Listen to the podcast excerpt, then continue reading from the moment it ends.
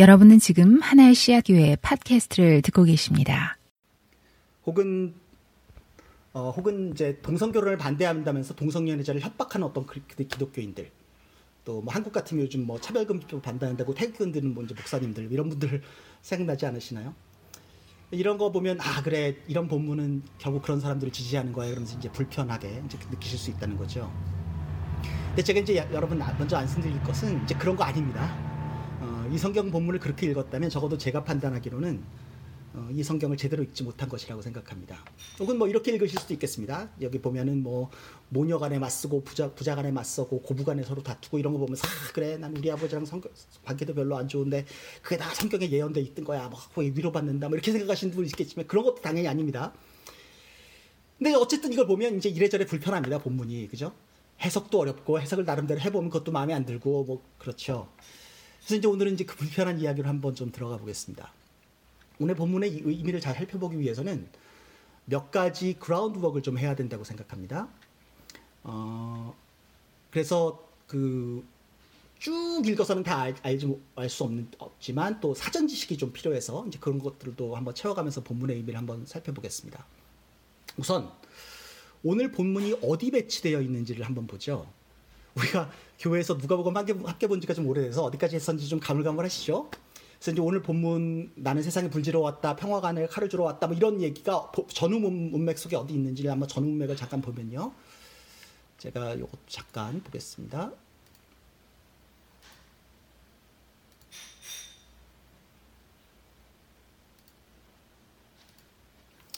보이시나요? 예. 누가복음 12장 보면은요. 요 앞에 보면 뭐 두려워할 분을 두려워하라 그리스도를 시인해라 그다음에 어리석은 부자를 염려하지 말아라는 얘기 나오고요. 깨어 기다려라. 그 다음에 이제 오늘 본문 나오죠. 불지르러 왔다 분열을 일으키러 왔다는 얘기가 나오고 때를 분간해라 뭐 이런 얘기들이 이렇게 나오고 있습니다. 그러니까 이제 그 본문을 대충 보면요. 어 이게 전반적으로 때를 분별하는 것 과 연관이 있다는 것을 좀 아실 수 있을 것 같습니다. 그리고 이제 전후 전후 문맥에서 어, 그 제자들에게 이제 해주시는 말씀이 어떤 건지를 또 가만히 보면 여기 보면은 어, 예 전반적으로 보면요. 여기 뭐 육신은 죽여도 그 다음엔 아무것도 더 이상 할 수 없는 자들을 두려워하지 말아라. 너희가 누구를 두려워할지를 내가 보여주겠다 해가지고 죽인 다음에 지옥에 던질 권세를 가진 분들을 두려워하여라. 이런 얘기가 나오죠. 그러니까 이게 뭔가 그 어려움에 처하는 이런 것과 관련된 이야기가 좀 나와 있는 것으로 이제 보여지고 있습니다. 누가복음 12장의 얘기가 마태복음 10장에는 훨씬 더 그러니까 어, 굉장히 비슷한 얘기가 나와 있는데요. 마태복음의 전후 문맥을 보면 이게 조금 더 명확합니다. 마태복음 이제 10장에 보면 이런 얘기가 나오는데요. 형제가 형제를 죽음에 넘겨두고 넘겨주고 아버지가 자식을 또한 그렇게 하고 자식이 부모를 거슬러 일어나서 부모를 죽일 것이다. 너희는 내 이름 때문에 모든 사람에게 미움 받을 것이고 끝까지 견디는 사람은 구원을 얻을 것이다. 이런 얘기가 이제 마태복음에 나옵니다. 그러니까 어, 예수님께서 말씀하시는 맥락은 칼을 가지고 공격을 하라는 의미가 딱 아닌 것 같습니다. 그러니까 칼은 갈등을 상징하는 표현이고요. 오히려 제자들은 그 갈등의 피해자가 되는 상황인 거죠. 그러니까 우리가 알듯이 결국 이 제자들은 모두 심각한 고난과 고난과 박해를 받았고 거의 대부분 순교로 생을 마감했습니다.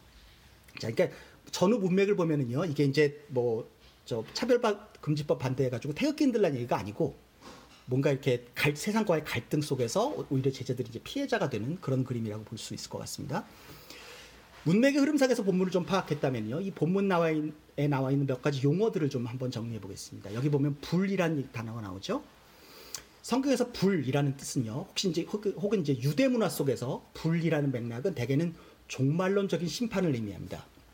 예수님께서 불지르러 왔다는 것은 그런 의미에서 일종의 종말론적 심판을 선언하기 위해서 예수님께서 오셨다는 걸 의미합니다. 불은 성경 이곳저곳에서 다 특히 이제 유대, 유대 적인 세계관에선 다 그런 용도로 쓰입니다. 그 용례들을 제가 이제 다 말씀드리지는 않겠지만 여러분 이제 뭐 성경 앱 펴놓고 그냥 서치만 해봐도 아 그 불이 그렇게 쓰인다는 걸 아주 쉽게 찾으실 수 있을 것 같습니다.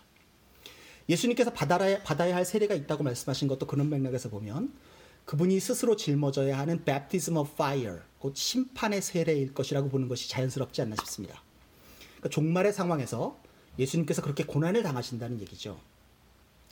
근데 그리고 말, 마지막으로 좀 말씀드릴 건 흔히 이제 종말로적 상황, 뭐 종말의 상황, 그럼 우리가 흔히 뭐막 뭐 휴거 일하고 비행기 떨어지고 뭐 날 불이 나고 이제 이런 거 생각하지만 어 그래서 이제 세상이 끝나는 것 이렇게 생각을 하지만 실제로 신약에서 특히 이제 복음서에서 나와 있는 종말론적 사상은 예수님께서 오셔서 하나님 나라를 선포하신 것 자체를 종말이라고 이야기하는 것이 더 맞습니다.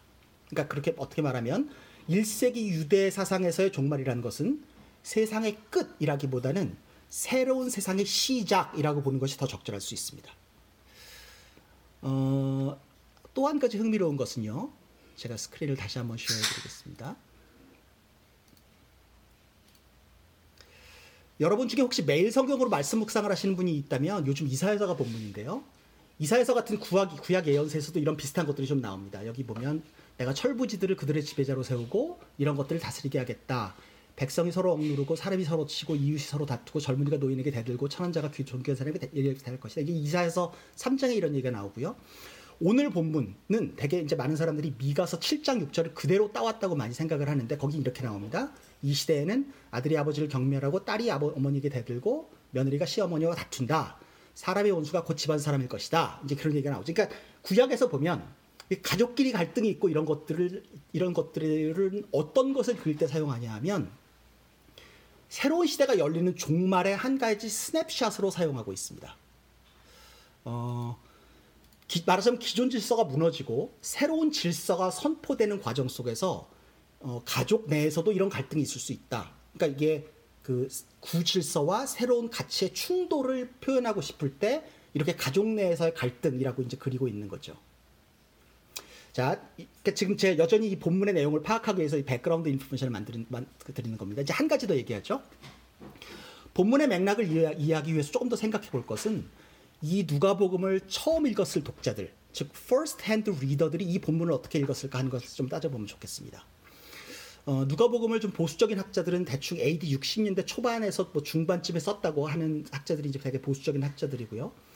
그때는 다, 보면은 악명 높은 레, 로가 로마의 왕이었을 때였습니다. 어, 그러니까 아마도 이 누가복음을 읽었을 많은 사람들은 박해 시기에 이 이야기를 읽었겠죠. 그리고 또 어떤 사람들은 보통 이제 AD 80년 즈음 뭐 이제 그 그 좀 더 뒤에 썼다고 이야기하는 사람들이 있기도 한데요. 그때도 역시 도미티안 황제의 박해 시기와도 겹칩니다. 그러니까 생각해 보십시오. 그 사람들은 왜 박해를 당했죠?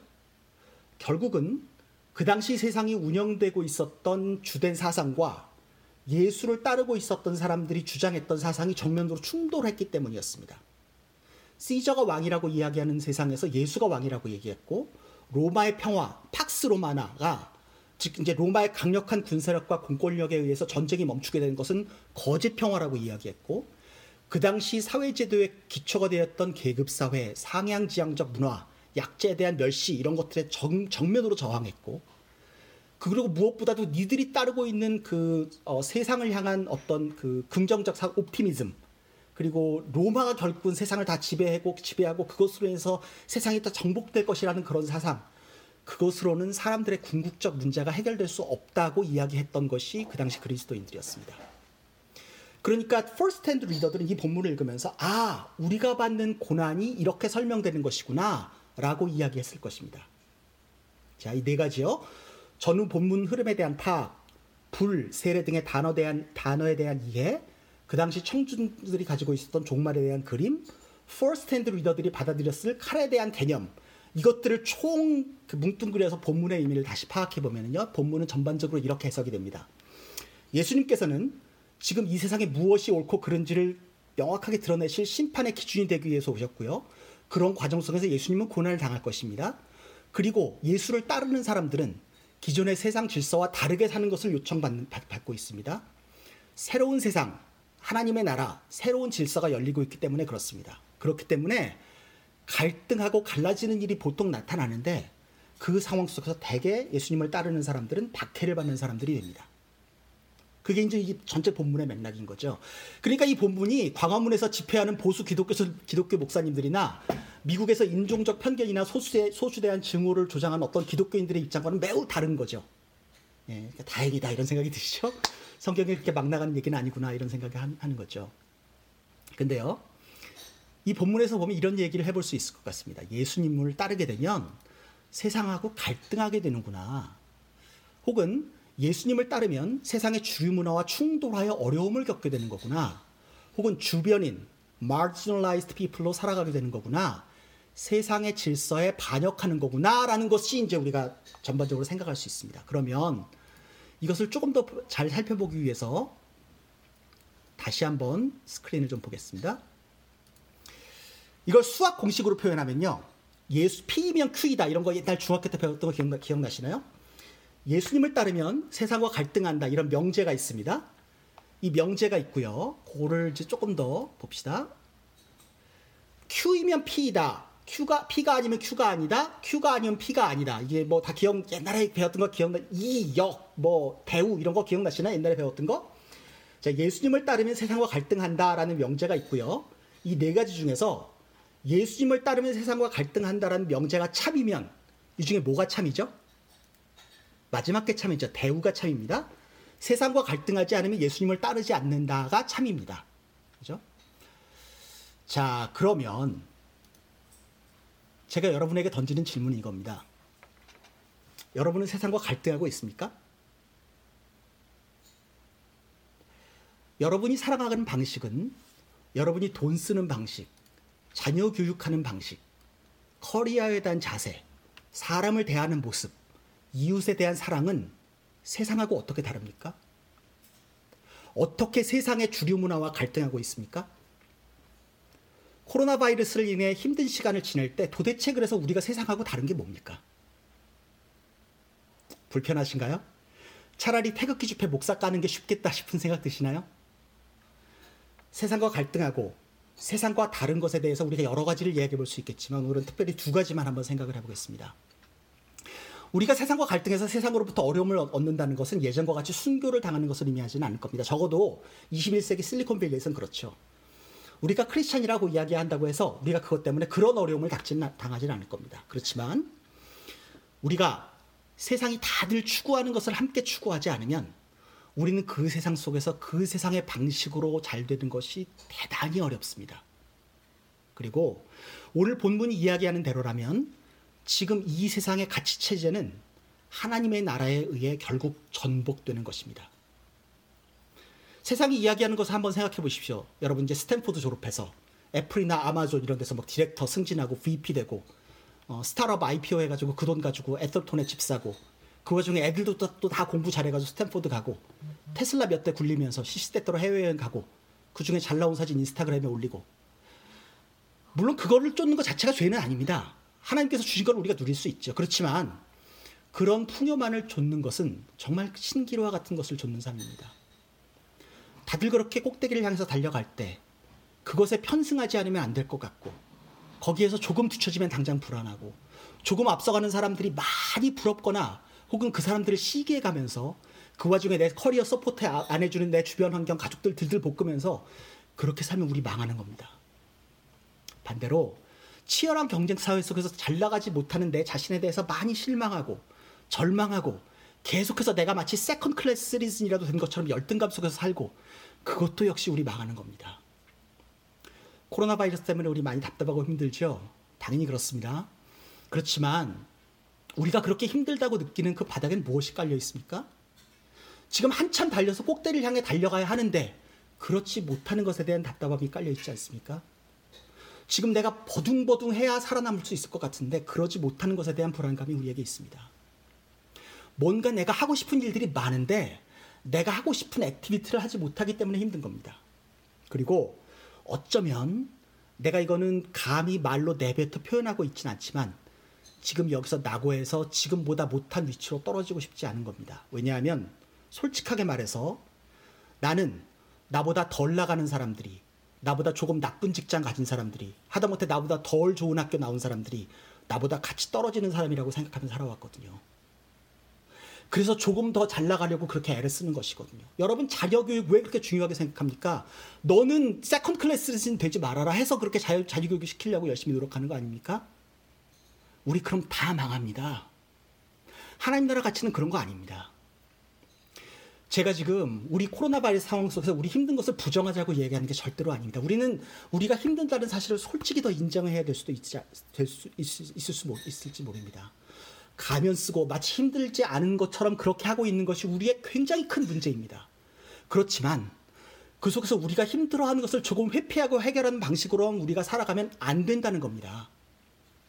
기독교는 pain mitigation plan이 아닙니다. 하나님은 wish vending machine이 아니십니다. 초기 그리스도인들이 팍스 로마나가 거짓이라고 이야기했던 것처럼 우리도 팍스 아메리카나가 거짓임을 깨달아야 합니다. 그것을 이야기해 줘야 됩니다. 세상이 이야기하는 돈과 지위와 성취가 주는 만족과 안, 어, 안정과 만족이 신기루와 같은 것임을 깨달아야 합니다. 우리는 성실하게 하나님께서 맡겨주신 일을 잘 감당하며 살아야 하지만 그 속에서 이루어지는 성취와 그로부터 얻게 되는 보상 자체가 우리의 목표가 되면 우리 다 망하는 겁니다. 우리가 칼을 드는 것은 그런 세상의 가치에 대해서인 겁니다. 그리고 우리가 그것에 동참하지 않을 것이고 그런 세상 속에서 낙오한 사람들, 실망한 사람들을 우리가 돕고 섬기겠다고 이야기해야 되는 겁니다. 그건 우리에게 부담이 되기도 하지만 무엇보다도 우리가 가질 수 없는 말로 다 할 수 없는 희망입니다. 세상과 대비해서 사, 사, 대비하는 사람이 된다는 것과 생각해서 생각 생각해본 두 번째 모습은 소망입니다. 코로나 바이러스 때문에 세상은 정말 패닉에 빠져 있는 것 같아 보입니다. 어떤 사람들은 조금 더 센 척하면서 뭐 이게 기회라는 둥뭐 이런 얘기 하는데 사실 가면을 벗겨보면요 그 사람들도 정말 힘든 상황 속에서 많이 불안해하고 있습니다. 우리도 다 그렇죠. 불안해하면서 한편으로는 또 많이 힘들어하고 있죠. 집에서 어린아이들과 계속 씨름해야 하시는 부모님들 많이 힘드실 겁니다. 이 상황에서 직장을 구하시는 분들도 그렇고요. 과연 1년 뒤에 내가 이 직장 다닐 수 있을까 이런 불안감 다 있을 수 있습니다. 그런데요. 이렇게 한번 생각해 봅시다. 코로나 바이러스 때문에 우리 하나님이 다른 분으로 바뀌지 않았습니다. 우리 하나님 코로나 바이러스 때문에 어디 안 가셨습니다. 팬데믹은 왔다 가고 어려움도 왔다 가지만 우리 하나님은 영원하십니다. 그리고 우리를 향한 하나님의 사람도 영원합니다. 지금 온 세상에 벌어지는 모든 일에도 불구하고 하나님의 임재는 한계가 없습니다. 여전히 해 아래 벌어지는 모든 일들은 하나님의 주권 아래 있습니다. 우리가 무엇을 하든 우리 하나님은 우리보다 크십니다. 하나님은 우리의 아픔을 다 아실 뿐만 아니고 그 아픔 속에 계십니다. 그 하나님께서 건너실 수 있는 없는 바다도 없고 하나님께서 넘으실 수 없는 산도 없습니다. 왜 마치 우리가 하나님이 다른 분으로 바뀌기라도 한 것처럼 좌절하고 힘들어합니까? 왜 우리가 마치 코로나 바이러스가 하나님 것, 하나님보다 큰 것인 양 패닉합니까? 우리가 패닉하는 건요, 어쩌면 우리의 소망이 하나님에게 있지 않기 때문일지도 모릅니다. 자, 지금 이렇게 코로나 바이러스 때문에 우리 힘듭니다. 상황도 어렵고요, 몸도 지치고요. 그래서 우리가 찾는 해결책은 뭐죠? 조금 더 힘내자. 그 내 안에서 희망을 찾아보려는 시도입니다. 에라 모르겠고 여행이나 갔다 오고 좀 쉬면 좋겠다. 그 상황을 회피해보려는 시도입니다. 아니야, 그냥 잘 될 거야. 이거는 아무 근거 없는 그냥 막연한 소망입니다. 여러분, 이거 잘 됩니까? 이거 잘 되는 사람이 없는 건 아닙니다. 초인적인 능력이 있거나 그냥 회피하는 동안 절저로 행운이 된, 잘 일이 풀리는 행운이 있는 사람들이 있죠. 여러분 회사나 학교 보면 그런 사람들 있잖아요. 아, 저런 사람들 이 와중에서도 이 많은 일들을 어떻게 다, 다 해내지? 이런 엄청난 사람들 있잖아요. 가끔 보면. 조금 힘내자라는 것은 결국 승자의 논리입니다. 우리 대부분은 그런 초인적인 능력도 엄청난 행운도 없죠. 그리고 우리가 해야 되는 일은요, 그런 승자의 논리를 따르는 것이 아니고, 그 속에서 낙오된 사람, 그, 그러니까 그런 승자의 논리는 그 속에서 낙오된 사람들을 소외시키는 논리입니다. 팍스 로마나, 팍스 아메리카나의 논리입니다. 예수의 평화는 그런 게 아닙니다. 만일 1세기 로마 지방에 우리가 역시 역전이 살고 있었다면요. 갈릴리 어부 피러, 베, 베드로와 시저 황제 중에 누가 더 위대하다고 생각할까요? 당연히 시저 황제죠. 사람들이 앞으로 2000년 뒤에 사람들이 사, 사, 사랑스러운 자기 아들의 이름을 지을 때 뭐라고 이름을 짓겠느냐고 물어, 물어보면 뭐라고 대답할까요? 당연히 시저죠. 시저는 황제고 베드로는 한갓 어부잖아요. 그런데요, 요거 한번 다시 봅시다. 여기 슬라이드 한번 보십시오. 피러라는 이름으로 구글 이미지 서치를 해보면요. 수많은 사람들이 자신의 이름을 피러라고 하고 있습니다. 그런데요. 시저라는 이름으로 서치를 해보면요. 기껏해야 샐러드나 피자나 카지노입니다. 당시 로마 사람들은 이게 상황이 이렇게 될 거라는 거 꿈도 못 꿨을 겁니다. 시저는 영원한 이름이고 피터는 정말 찌질한 이름이라고 사람들이 생각했을 겁니다. 그렇죠? 하나님의 역사는 유구하게 흐릅니다. 지금 그 강력한 세상 문화도 팬데믹도 그냥 스쳐 지나가는 것일 뿐입니다. AD 165년에 거의 15년 동안 로마에는 역병이 돌았다고 합니다. 역사학자들은 아마도 그게 천연두가 아니었을까 생각을 하는데요. 그때 15년 동안이나 계속된 그 역병 때문에 전체 로마 인구의 3분의 1에서 4분의 1이 목숨을 잃었다고 합니다. 로마는 패닉했습니다. 죽어가는 환자를 길에 버려 죽게 버려두기도 하고 환자의 시체를 버려두고 멀리 도망가는 일들도 있었습니다. 세대 최대의 제국을 형성해서 그 부유함의 절정을 이루고 있었던 로마는 이 역병이 벌어지는 상황을 어떻게 해석해낼 방법이 없었습니다. 그냥 패닉하는 것 외에는 이 사람들이 할 수가 없었습니다. 그런데 그때 그리스도인들은 그렇게 길에 버려진 환자를 데려다가 정성스럽게 치료한 일들을 주저하지 않았다고 합니다. 자신이 위험에 처할 것을 알면서도 그렇게 했던 거죠. 이건 좀 더 길게 설명할 이야기입니다만 결국 그리스도인들이 역병이 도는 로마에서 전혀 다르게 행동할 수 있었던 것은 그들이 다른 소망을 가지고 있었기 때문이었습니다. 세대 최대의 제국은 이 역병의 상황을 해석하지 못하고 있었는데 그래서 패닉하고 있었는데 그리스도인들에게는 그 로마가 이해하지 못하는 다른 소망이 있었던 겁니다. 아이가 놀이동산에서 길을 잃었습니다. 몇 시간을 울면서 엄마 아빠를 찾는데 엄마 아빠가 안 보입니다. 다리도 아프고 배도 고프고 무섭기도 합니다. 그때 이 아이에게 필요한 건 뭘까요? 편해, 편안히 쉴 수 있는 의자일까요? 맛있는 음식일까요? 아닙니다. 아빠 엄마죠. 여전히 다리가 아프고 배가 고프더라도 저기 멀리서 당장 엄마가 달려오는 모습을 보면 그러면 당장 다리 아프고 배고픈 거확 사라집니다. 여러분, 우리에게 필요한 것은 상황의 해결이 아닐지도 모릅니다. 우리에게 필요한 것은 하나님입니다. 지금 힘들고 불안한 내 상황에 하나님을 한번 초대해 보는 겁니다. 참 다행인 건 우리 하나님은 그런 상황에서 절대로 나물나라 하지 않으시고 그 상황에 반드시 들어와 주십니다. 그리고 당장 내 눈앞에 닥친 문제보다 하나님께서 함께 해주시는 것이 정말 우리에게 필요한 것이다라는 것을 알게 해주십니다. 그러면 우린 조금 더 깨닫게 되는 겁니다. 아, 소망의, 소망은 상황의 해결이 아닌 거구나. 소, 소망은 하나님이신 거구나. 하나님이 하나님이시면 당장 상황이 해결되지 않아도 괜찮은 거구나. 우리 그렇게 움츠렸지 맙시다. 지금 좀 어려움이 있지만 이거 지나갑니다. 어떻게 지나갈지 모르지만 반드시 지나갑니다. 그리고 우리 하나님은 우리를 결코 포기하지 않고 사랑하시는 하나님이십니다. 그 하나님의 사랑 영원합니다. 이게 우리가 믿고 있는 것과 세상이 믿고 있는 게 다른 점입니다. 그래서 우리가 가지고 있는, 그래서 세상에게 나누어 줄 수 있는 소망입니다. 자, 지금 여기까지 얘기를 했지만요. 지금부터가 여러분에게 진짜 드리고 싶은 말씀입니다. 여기까지 서론입니다. 예, 본론 지금 들어가는데 패닉하지 마십시오. 이 본론은 3분이면 끝납니다. 이 3분 동안 할 이야기를 위해서 지난 20여 분 동안 제가 이제 길게 배비 개경을 깔아놓은 거죠. 자, 본문 말씀드립니다. 진짜 하고 싶은 얘기는요. 제가 오늘 아이들에게 함께 나누었던 그 이야기입니다. 여러분, 우리 예수님 믿어야 됩니다. 우리 정말 예수님 믿어야 됩니다. 너에게 칼을 주러 왔다고 하시는 예수님의 말씀은요. 그러니까 칼을 칼을 우리가 챙겨 들자는 그래서 세상과 싸우자는 세상과 달라져야 한다는 종교적인 명령이 아닙니다. 예를 들어 보겠습니다. 목사님께서 카, 톡에 이런 메시지를 갑자기 날렸다고 합시다. 아, 우리 교회에서 특별히 내가 몇 사람만 편애하는데 그 편애하는 몇 사람들에게만 내가 현관문 앞에 기라델리 초콜릿을 갖다 놨, 지난밤에 갖다 놨으니까 체크해봐라. 이런 메시지를 목사님께서 카톡으로 날렸다고 합시다. 그럼 오늘 아침에 우리는 궁금해서 현관문을 열어볼 겁니다. 그리고 초콜릿이 누워있는지 안 누워있는지 확인할 겁니다. 그러면서 어떤 사람은 아 그래 역시 목사님은 나를 좋아하는 사람이 좋아했어 이렇게 막 뿌듯해할 거고요.